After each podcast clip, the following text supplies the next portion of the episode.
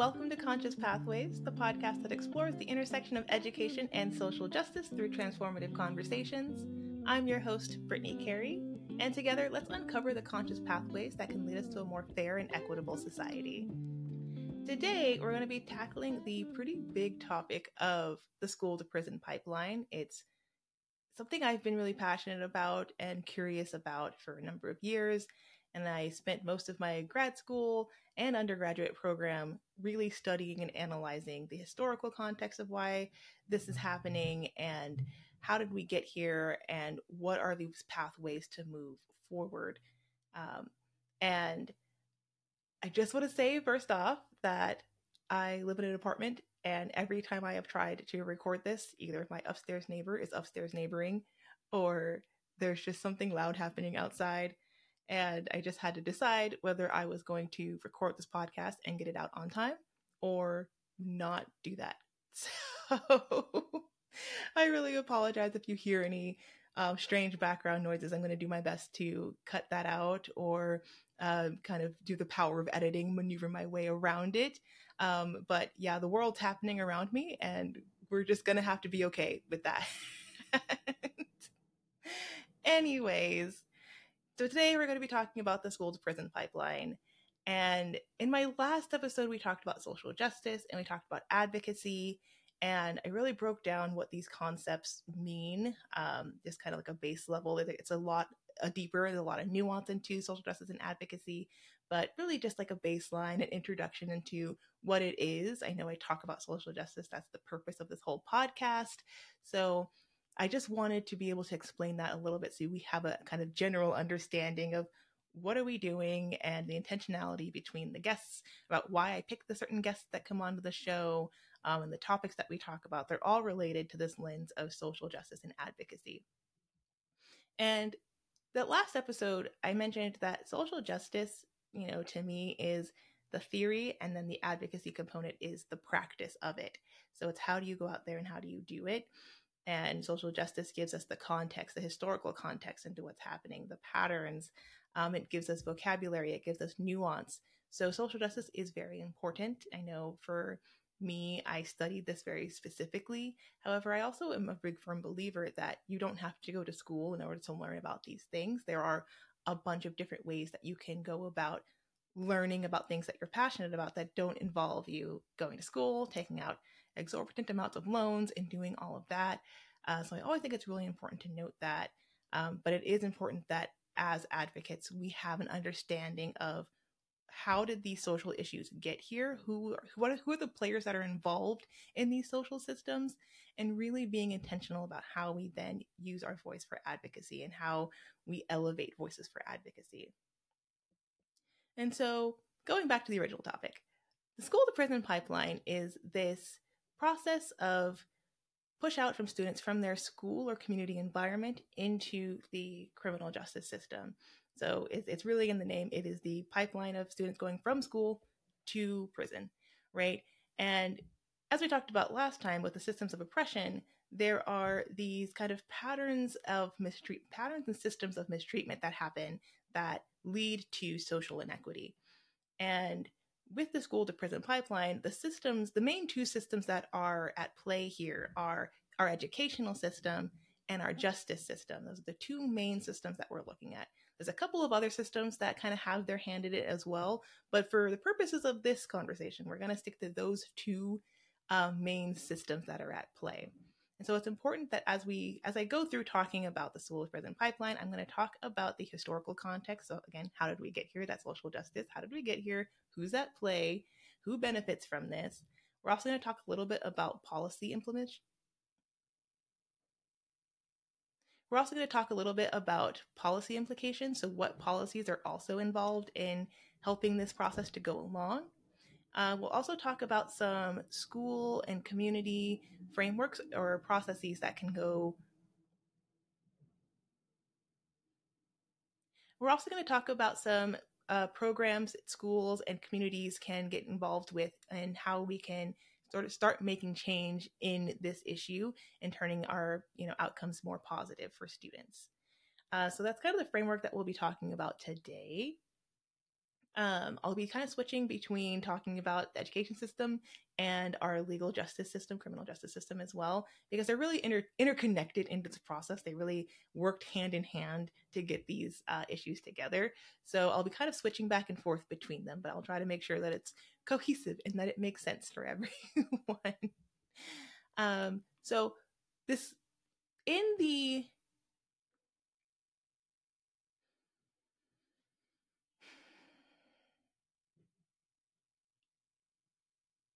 So juvenile justice goes back into the early like 1900s. It actually the United States was a big kind of we were really progressive with our juvenile justice system actually and so a lot of other countries were starting to model their juvenile justice strategies after the united states just because our practices were advanced they were progressive and they were really looking at the individual so previously um, our juvenile justice system looked at students uh, ju- well, looked at juvenile delinquency specifically as more individual. It looked at youth, youth or juveniles as you know not inherently insidious. They're not inherently uh, evil. Is that sometimes their behavior is a response or a reaction to their environment that they are in. Um, and it looked at you know crimes in comparison to other juveniles and and all of these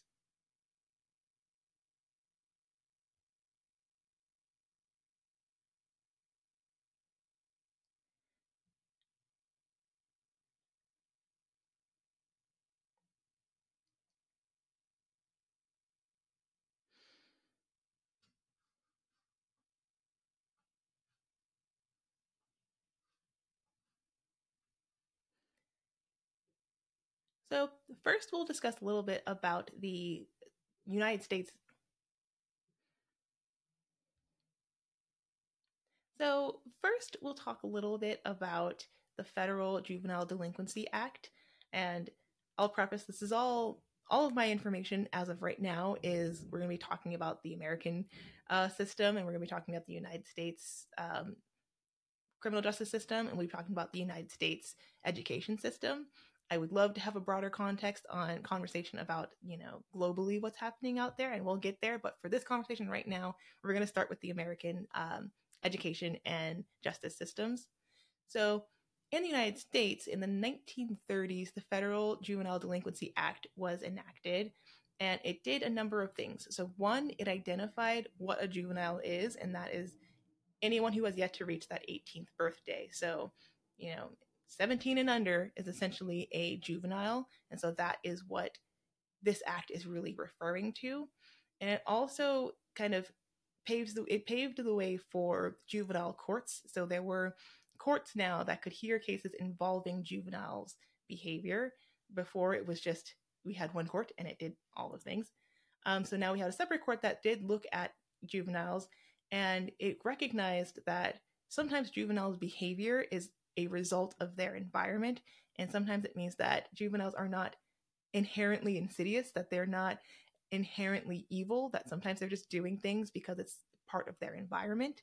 We know now, as well, as in addition to environmental factors um, impacting juvenile behavior, we also know that we can go into brain chemistry and brain development. So we know that adolescence, which is about the time of the onset of puberty, and that kind of varies, generally speaking, from person to person. Um, but we could say onset of puberty is when adolescence starts, and adolescence ends at when your brain has kind of reached full maturity. And for most people, that's about 25 years old, is when your brain is pretty much done developing. Our frontal lobes are the ones that kind of develop the slowest, but they also have a lot of um, it has a lot of impact on our behavior. So that's our decision making part of your brain is within that frontal lobe. Um, that delayed gratification is a part of our frontal lobe. So there's a lot of really important processes that are happening that doesn't fully develop until a little bit later. So when I mentioned the term adolescence, that is the the age range I'm working with. So that's puberty to about 25 years old. When I talk about juveniles, that's pretty much anyone who has yet to reach 18 right? So if you are just your birthday's tomorrow and your best about turned 18, you're still a juvenile. The day you turn 18, you become an adult within the eyes of the American justice system. So breaking down those topics right there. So going back to the Federal Juvenile Delinquency Act, it broke it down into what a juvenile is, it established a juvenile court, and it also establishes the cases that the juvenile court is eligible to hear. So it can't hear all cases based on all crimes. There's certain crimes that are um,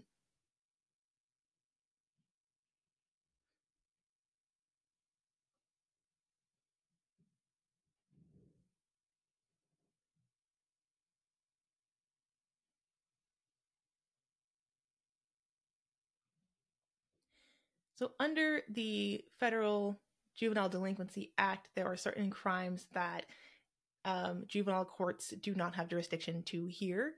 Um,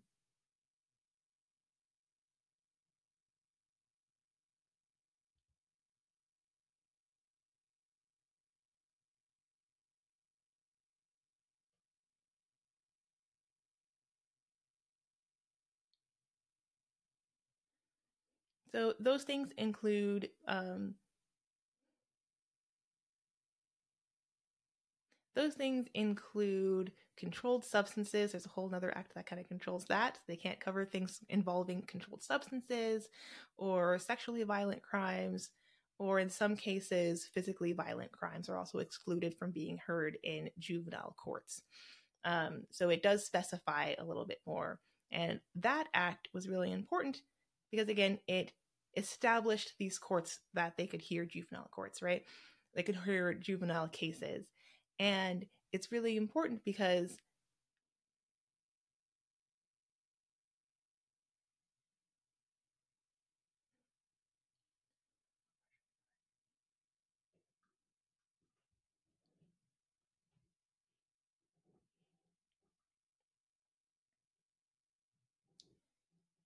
there are certain cases that are exempt from juvenile court's jurisdiction. So there's certain things that they can't um, make a decision on just because it's out of their scope. So things like controlled substances, like crimes involving controlled substances, crimes involving sexually or physically violent crimes are things that are kind of omitted from the jurisdiction of, you know, juvenile court judges. But mostly the juvenile court system was enacted to rehabilitate students or the juvenile courts were established to rehabilitate juveniles, um, to correct that maladaptive behavior. It was really supposed to be separate from the adult criminal court system, which that's a whole other conversation about that. But it was really just supposed to be separate and it's supposed to provide opportunities for rehabilitation and to really actually work with youth. And again, understanding that juveniles sometimes are out sometimes their decisions are outside of their control or sometimes it's in a, it's in a part of their environment. There's a whole other, a whole list of factors that could be influencing their behavior. And so juvenile courts typically tend to look into that. Uh, decisions made at the juvenile court level tend to be a little less harsh than decisions made in adult criminal court right? And so that we can look at with the initial the inception or the beginning of the juvenile court system around the 1980s and 1990s, there was this shift in thinking of justice. So it went from, you know, this idea of rehabilitation. If it was actually rehabilitating, that's a whole other conversation. But that was the that was the idea that it would help to re- rehabilitate people, um, help people, and help them then reintegrate back into society. 1980s and 1990s, there was this shift to being more tough on crime and this shift was really detrimental for a number of different things.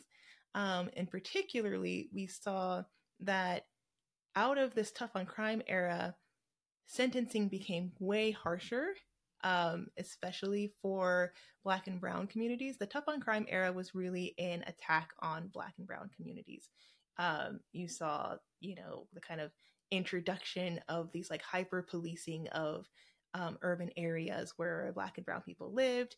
Um, you start seeing this hyper surveillance within schools. So you start seeing this presence of kind of police and authority figures within schools where that wasn't there before. Uh, today we would call them kind of like school resource officers. Uh, we saw the kind of inception of that start growing.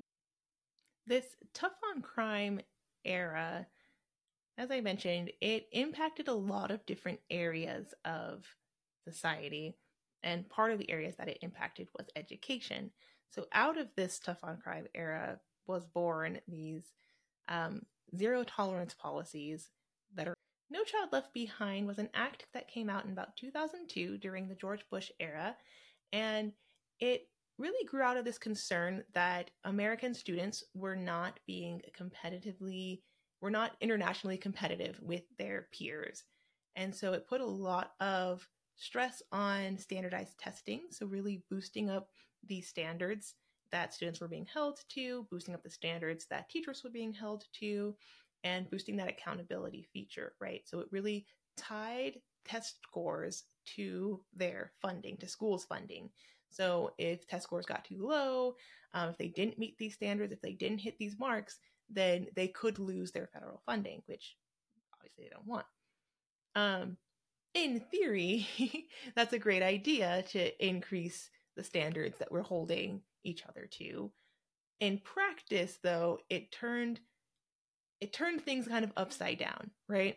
So it wasn't this fully holistic approach. And also looking at standardized testing, it isn't always the greatest benchmark to know how well students are doing. It looks at what students know through like rote learning, but I don't think it's really, it's not looking at the overall quality of education that students are getting. And it's not looking at the overall quality of education that teachers are getting. So there's a big step there that was lost. The idea, the concept of it was all right, but the actual putting that into place really put our education system in this tailspin, this kind of downward spiral. And the zero tolerance policies, right? So if the goal is the intention that we've set with No Child Left Behind is that you're going to have high test scores and that's going to be indicative of how well our students are doing is they're going to have high reading scores. They're going to have tests really high on vocabulary. They're going to test really high on comprehension right? And so if that's the goal if my only goal is to get you to do well on tests that means that any behavior that derails that it's a zero tolerance, right? We're not we're not going to tolerate it. You're going to get kicked out of the school if you if you don't sit down and learn and do what I'm telling you to do. You don't belong within this school, right? And so that is sort of what started to happen with these zero tolerance policies. And it paved the way for these exclusionary discipline practices that we see today. And so exclusionary discipline practices, they come in a number of different ways. So you have suspensions and you have expulsions. Suspensions are when a student is asked to leave the school or the school community or the classroom for a period of time. That could be for an hour, that could be for the day, that could be for a couple of days. Um, but the student is still allowed to come back into the school community and environment. An expulsion is when a student is removed from the school classroom, the school environment, the school community, and is not welcome to come back, right? And so it's kind of a total, you know, expulsion from the school community. In expulsions, we have kind of this hard and soft version. So hard expulsion is exactly what an expulsion is. You're getting, you know, you are getting kicked out of the school and you're not welcome to come back. A soft expulsion is something like when, especially this more kind of relates to early childhood.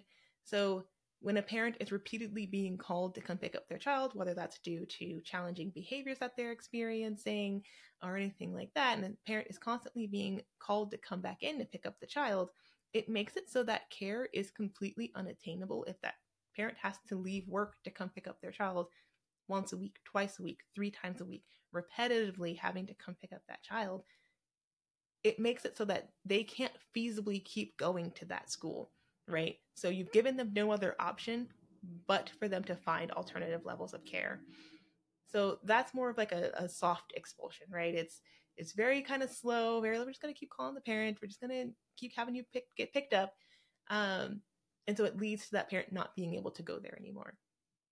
Under suspensions, you have kind of in school suspensions. So that could be things like you're going to go to the principal's office. Um, you're going to go to a separate classroom or separate room to go kind of reflect on your actions. Um, or it can be an out of school suspension where, you know, again, you are you are kind of being excluded from the classroom and school community environment for a set period of time. And then after that time, you are invited to come back. Um, so those are those kind of two different versions of exclusionary discipline. exclusionary discipline is a bit problematic for a couple of reasons. Um, one is that you're taking the student out of the school classroom and community environment. And we know, especially in early childhood, that peer to peer learning is one of the best ways that students learn, right? Having that community, having that bond with your teachers. So you're kind of giving that social emotional component is being disrupted every time that child is being removed from the environment. And it also doesn't really do anything to prevent um, you know challenging behavior or maladaptive behavior it doesn't really prevent behavior from escalating right? It just elim- it just removes the child from the classroom but the problem still is there right? And it also communicates to the other students around them that oh this is what happens if you have a bad day or this is what happens to certain students. And when i get to those certain students right so there's we have data for uh, preschools and k through 12 schools um, nationally we do have data on exclusionary discipline practices we know for early childhood education, um, I'll take a step back real fast. So there's two words that I'm going to use a lot in this section, and that's disproportionality and disparity. And so I kind of want to break those down real fast.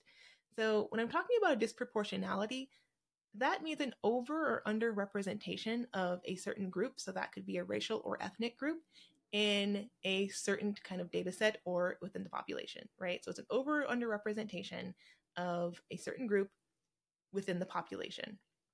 when I talk about disparity, that is the unequal outcomes of a group. Again, that could be racial or ethnic group or many other types of groups.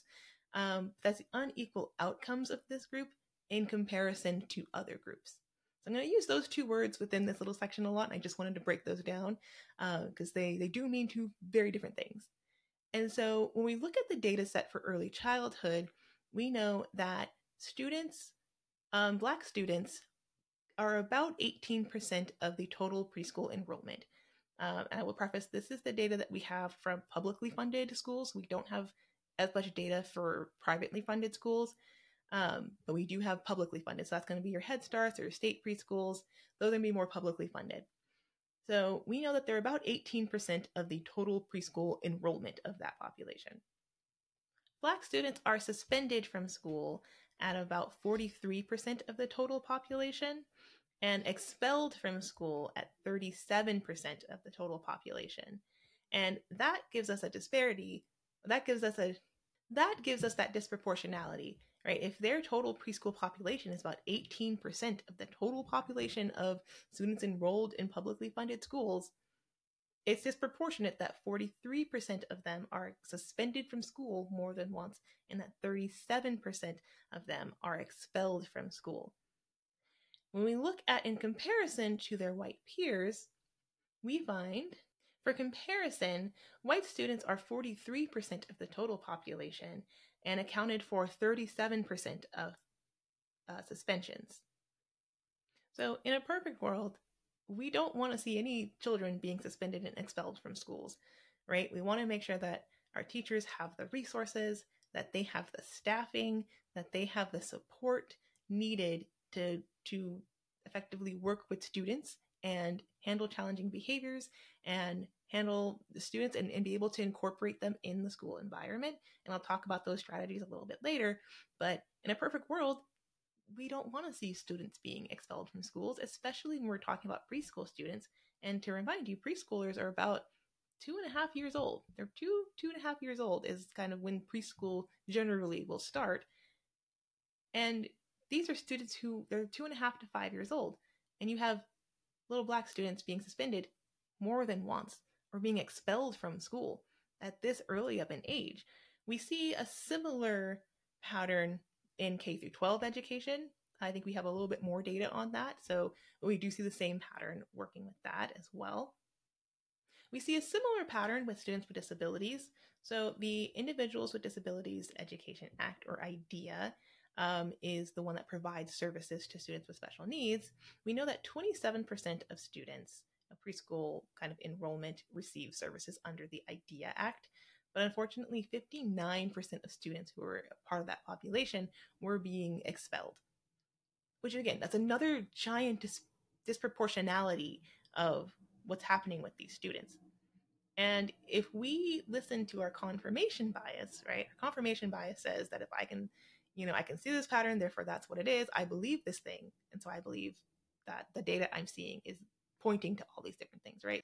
If our if our ideology says that black students are more likely to be violent, are more likely to commit crimes, are less deserving, if that is our idea of these Black students, or if our idea about students with disabilities is that they are not as capable, they are not as intelligent, um, they are not as able, ready, and willing to learn, if these are the ideologies that we have and we see this data, it's going to confirm to us that, yes, everything that I've believed is indeed accurate, and this is why this is why this is happening.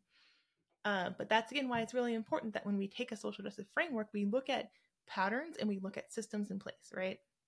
Because when we actually look at the data and we look at the data even further, we're seeing that Black students and students with disabilities are not committing any more challenging behaviors. They're not engaging in you know, maladaptive behavior more often, they're actually doing it the same rate as their white peers. It all goes into how they are punished. And then when we look at that, that causes us to ask a few more questions about why is this actually happening and what's happening to these students and why are they being disproportionately subjected to these punishments.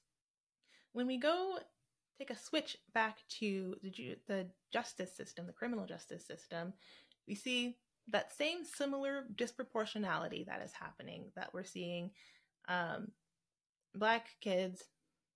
We see that african american students are being disproportionately subjected to harsher punishment than their white peers. Even if we controlled for factors such as prior offenses and seriousness of the crime in terms of juvenile justice we see that african americans are more likely to be tried in adult criminal court than their white peers.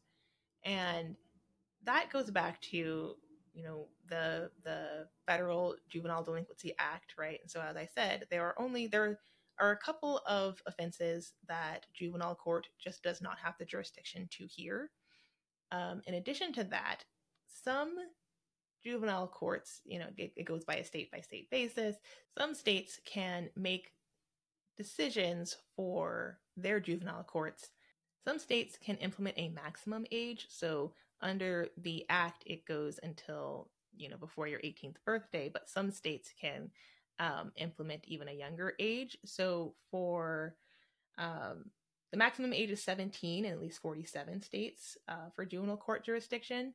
Um, and in currently in Georgia, Texas, and Wisconsin, the maximum age is set to 16.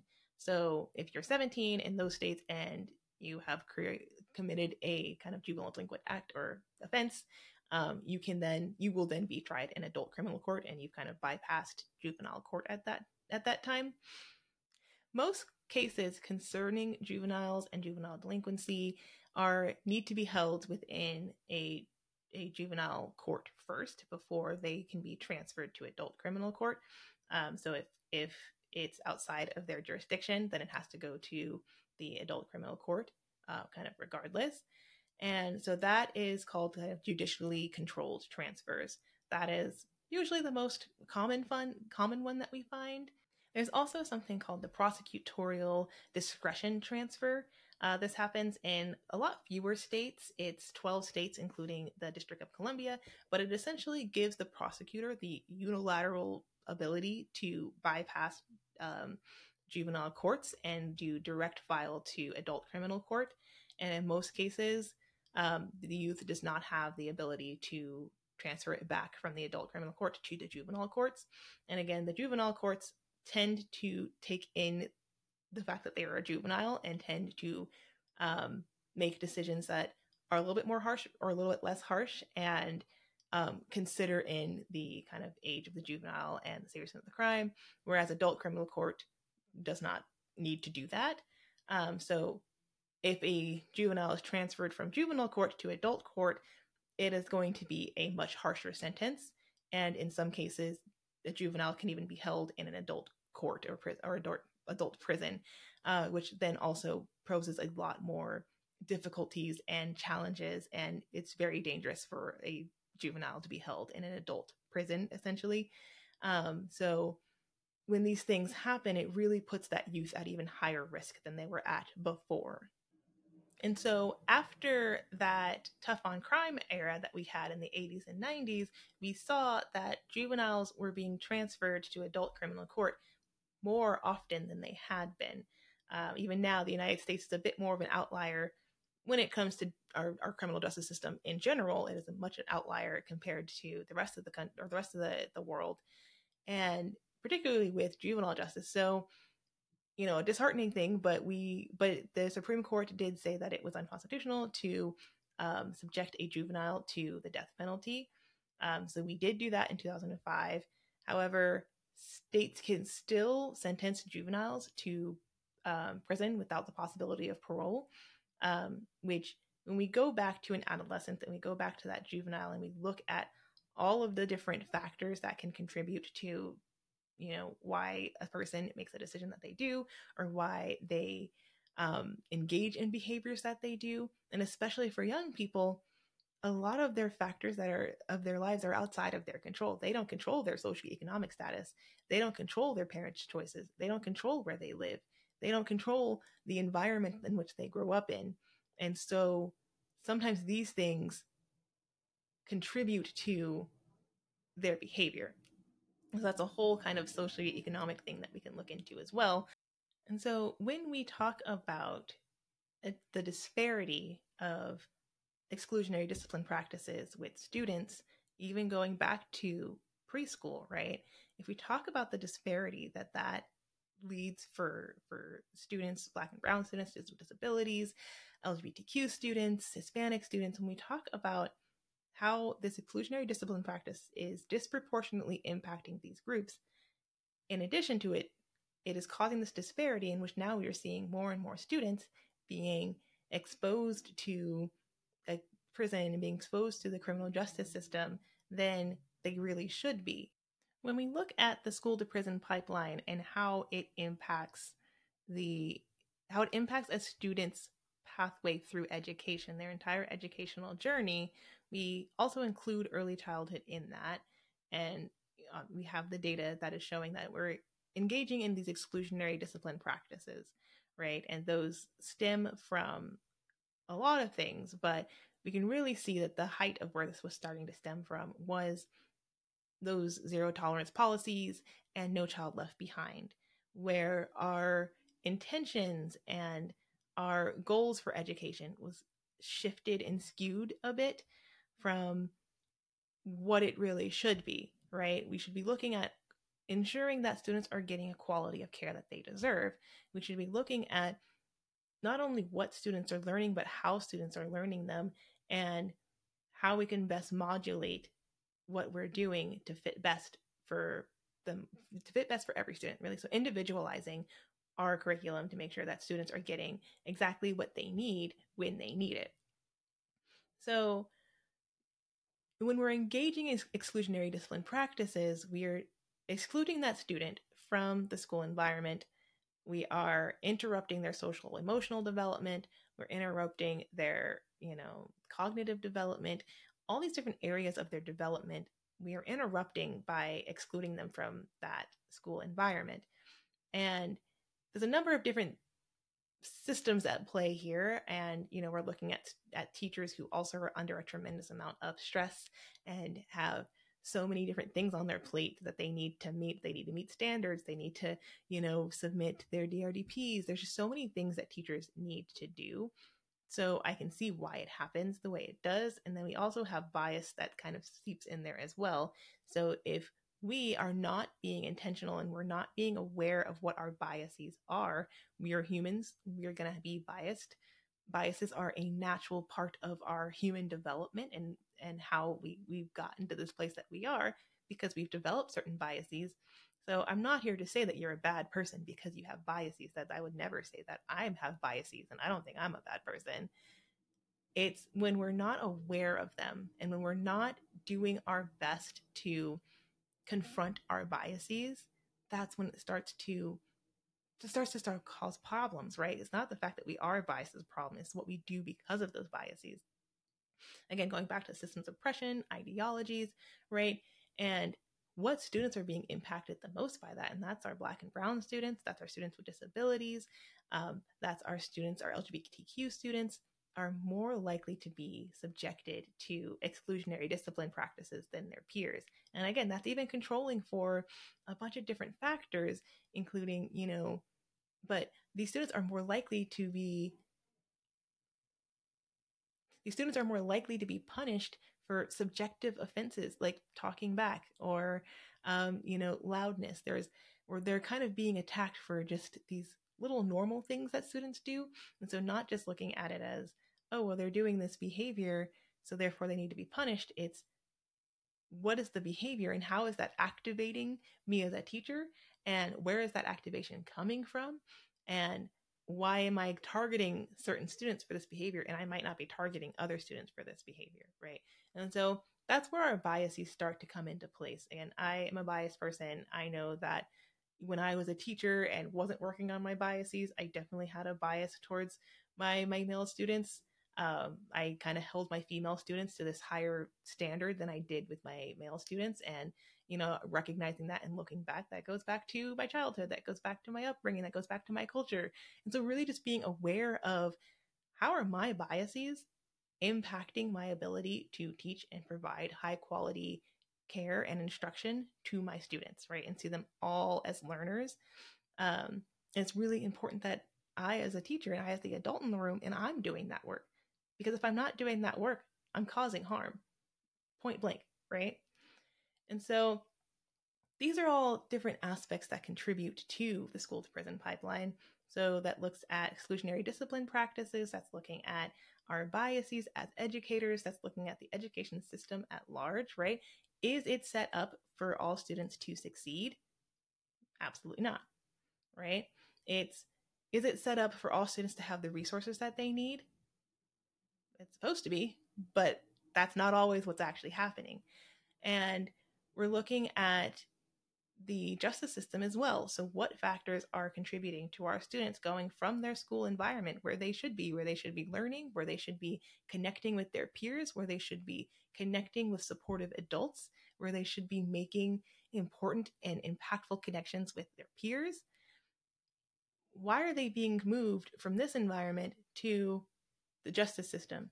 And why are they being moved from that environment to the prison system, where they're not going to get the care that they need. They're not going to get any sort of support systems that they need. And in fact, this very act of being sentenced to a prison, even the juvenile courts, it leads to this long term negative outcomes for um, young people that will follow them for the rest of their lives. So, what can we do? What steps can we make to make a pathway towards more fair and equitable society that does not include the school to prison pipeline. What do we do? How do we get there?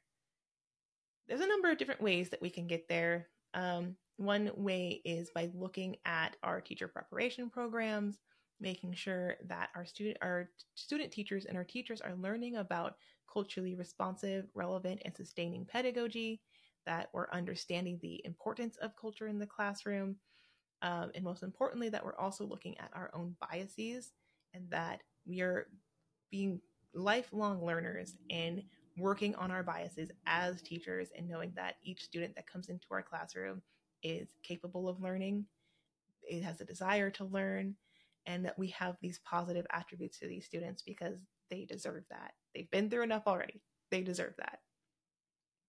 We look at things like restorative justice practices. There are a number of schools that have integrated restorative justice practices that have been very beneficial for students. So, right now, we're kind of operating on a model of um, kind of deterrence and, you know, kind of rational choice. These are all kind of justice terms, but we're operating on this idea that right now we have a system that operates on punishment forward, right? So, there was a harm that was done. Who's responsible? How do we fix it? And using that punishment for the person who did the harm.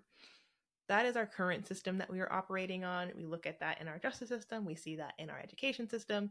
Um, that's the one that we're currently working with, but it's obviously not working, right? We're still seeing crime is it's decreased overall in the past couple years, but we still see that these things happen and we still see things like recidivism. So recidivism is um you know, when a crime has been committed and a person goes to prison or is um you know, goes through a punishment and then is kind of released back into the society and then commits a crime again. So that's recidivism, right?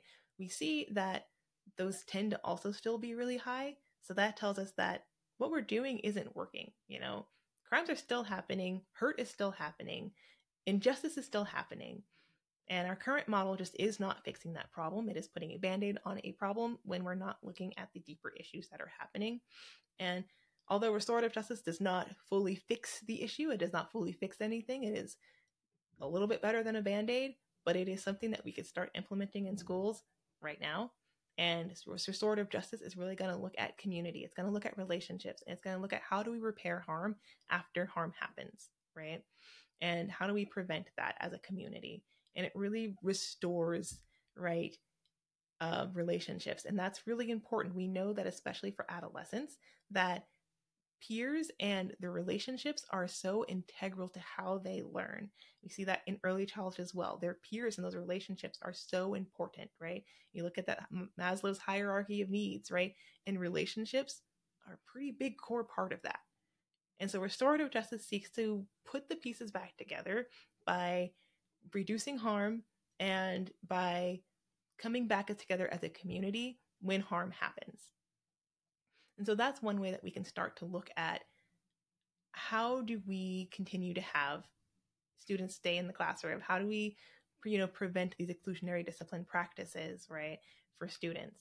Other options for alternatives to discipline or punishment practices could be things like community counseling, peer mediation, uh, mentorship, really working again going back to those ideas of restorative justice is working on that community and working on building those relationships is going to be really important and really integral. And it's going to shift us away from that model that is just punishment focused of you did a crime here's your mm. punishment and we move on. It's looking at okay well why, why are these things happening? How do we get to a place where we can form community where we can form relationships where we can actually grow together we also know that community is another big important part of that. So just even the school community is important, right? The entire the entire school community should be involved in this process. We also know that the community outside of school is super important. So we know that when youth and adolescents have positive associations outside in their community, when they have things to do essentially uh, within their community, it fosters a sense of ownership of their community, which is really important. And also, it connects them with other supportive adults who can help with the mentorship component of that, who can help support them with a bunch of other different things that they're going through, right? As adolescents, there's a lot going on within adolescence in terms of your brain developing, hormones developing, um, you know, your peer to peer relationships developing. A whole lot of things are developing during that stage of adolescence. So having a supportive adult who is someone that they know that they can go to, um, that could be a parent, that could be a teacher, that could be, um, you know, someone at their church. There's a variety of different ways that students can get that very important adult mentorship component of that. But investing in communities is going to be so important for for students to see that, right? When they're in an environment that it doesn't reflect them, when they're in an environment that doesn't respect them, even they know that they can feel that and they're going to act accordingly, right? So, what can we do to help support youth and adolescents through their development and give them more opportunities to make good choices? We can look at equity, right? Especially when we're talking about educational equity, but you know, we know that students primarily get funding either through the government, depending on on you know their their specific title that they have. You have Title One schools and Title Two schools, they get funding specifically either from the government or they also get funding based on the community around them. So if you're in a more affluent community, your schools are going to be funded more, which means you're going to have more resources. You're going to be able to have better paid teachers. You're going to have more teachers. You're going to have better equipment around you. And you're just going to have better ap- opportunities and access to opportunities. It's inequitable in the fact that if you're growing up in an area that is not affluent, um, you know, doesn't have a whole lot of houses in the area, so you're not getting those, you're not getting that additional funding from that. It's it's inequitable in a number of ways, but looking at the access that you're you're not getting, the opportunities that you're still not getting, that access to social capital, right? So you could have, you know, in a more affluent community, you can have teachers that went to really, you know, affluent colleges and universities and have connections there, right? And can connect you with that. Or you can have um, people in your community who also know people who can connect you with that higher someone, you know, if you want to get the NBA and you have someone in your community who knows someone who works for the NBA, that's a really great resource and a really great connection that you can have. But if you don't even have access to that connection, right? So we're looking at initiatives that work towards educational equity, um, that look towards ensuring that schools are getting funding that that they need and deserve, and that students are getting access to opportunities. It's looking at things like you know, you take, for example, the SATs, right? That's a big thing that a lot of colleges look for. Not so much anymore. There's been a bit of, of a shift. Um, again, educational equity advocacy has helped that shift to happen. But previously, your SAT scores, so you would take this test generally in high school, and the score that you would get on that, you would be able to share it with potential colleges that you want to go to. And the higher your score is, um, you know, the better your opportunities is to get in. And it tests on a number of things you know reasoning math comprehension um, general things that you learn within school but it's very it's very targeted and it's very it's it's a little bit different than the the things that you actually learn in school. That's that's taught towards the test and that's not the same test. And so students in more affluent communities had more access to getting tutors had more access to resources or like getting the books to help them kind of study for the test essentially. But if you're not in an affluent community and you don't have after school tutoring for the SATs and you don't have access to, you know, a personal tutor to help you with that, and you don't have access to buy all of these big, huge, massive books that will help you to learn those things, you're just kind of going off what you know. And it kind of creates more inequities in that because you don't have that same access to those things, you're not able to obtain a higher test score.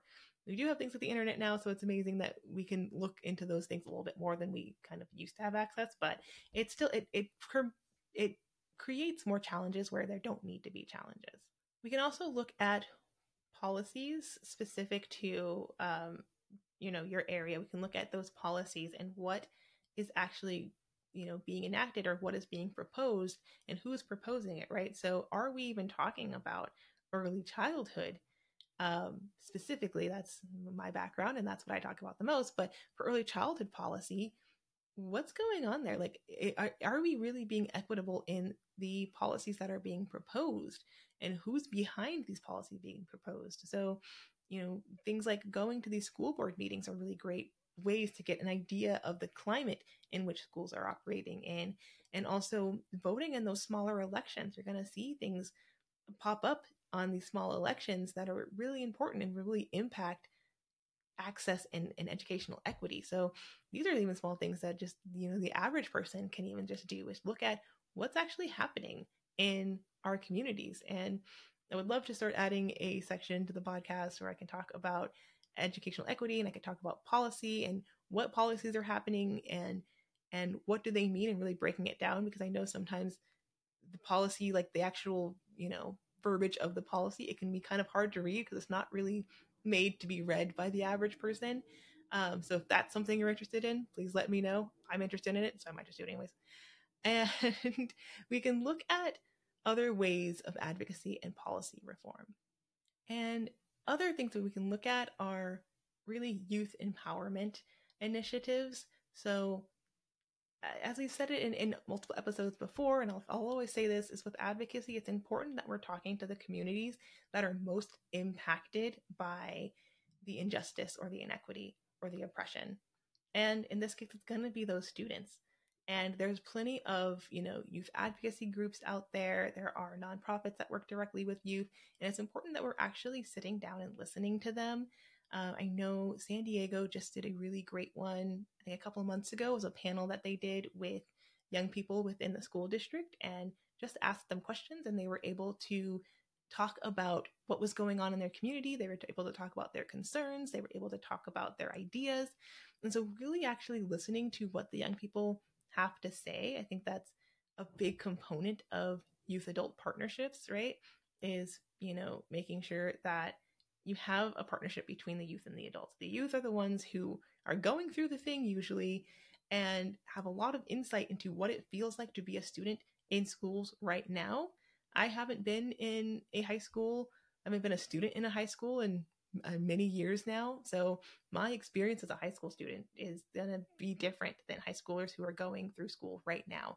And so I want to know what their experience is like. I want to know what the experience is like in middle school. Even you can talk to students who are going who are, you know, going through elementary school and we can observe students who are in early childhood and really gaining a lot of insight into what are they feeling? What are their thoughts about, you know, being in school? What are their thoughts about what are their thoughts about their teachers? What are their thoughts about this what they're going through in general? It's going to be really really important. So then we can actually empower youth right? So with our knowledge of adults and our knowledge of just the general bureaucracy of going through things in the government like we have can utilize our knowledge and utilize their knowledge and creativity to create partnerships that actually get things done right? But it would be i would be remiss if i wasn't looking at youth for what they're feeling and what they're going through and what they want to happen in the future of their educational system, right? And they have a lot of really great ideas, and we should be listening to that. We also know that parent involvement is also something that's going to be so, so, so, so important, right? So, looking at communities and looking at community level and community based support. So, how can we provide a level of support to parents, either that's parenting classes, whether that's getting them resources, um, providing them with opportunities to connect with other parents in the community, right? And so, really looking at a way that we can support parents and get them involved within their education system and get them involved within their students' learning, right? Those are all going to be really important aspects for, again, helping students and making and helping, you know, adolescents to make good choices of course, we know with their brain development, that frontal lobe isn't fully developed, so sometimes they need a little bit of help to continue to make good choices. And so, involving every aspect and every level of that, and that's going from your home environment to the parents, to the siblings, that's going into the wider community, that's going into the school system, that's going into the juvenile justice system. We need all of these things to work together to ensure that we are providing, you know, young people with the best opportunities to be successful and with that, I'll leave that there for now. I've talked for a long time and I can continue to talk for a very long time on this topic. I there's so many more things that I just I feel like I want to say and I don't want to talk at your ear off for like 5 hours because I will. So, thank you so much for listening today to Conscious Pathways. Don't forget to subscribe on YouTube or follow us on wherever you get your podcast. Don't forget to give us a like or a review. It really helps the podcast to grow and share it with anyone. And I'll be back next week for the next couple of weeks. Right now, uh, if you're listening to it at the time it's coming out, it is the end of November. So I'll have a couple more episodes coming out for December. And then around that um, Christmas time, I will probably put a pause on episodes and then we'll be back in January. So we have a couple more interviews um, coming up this week that I'm really excited to share. And then we will take a break probably right around Christmas time and then come back and I will share that on social media as well. And until next time, I'll see you then. Bye.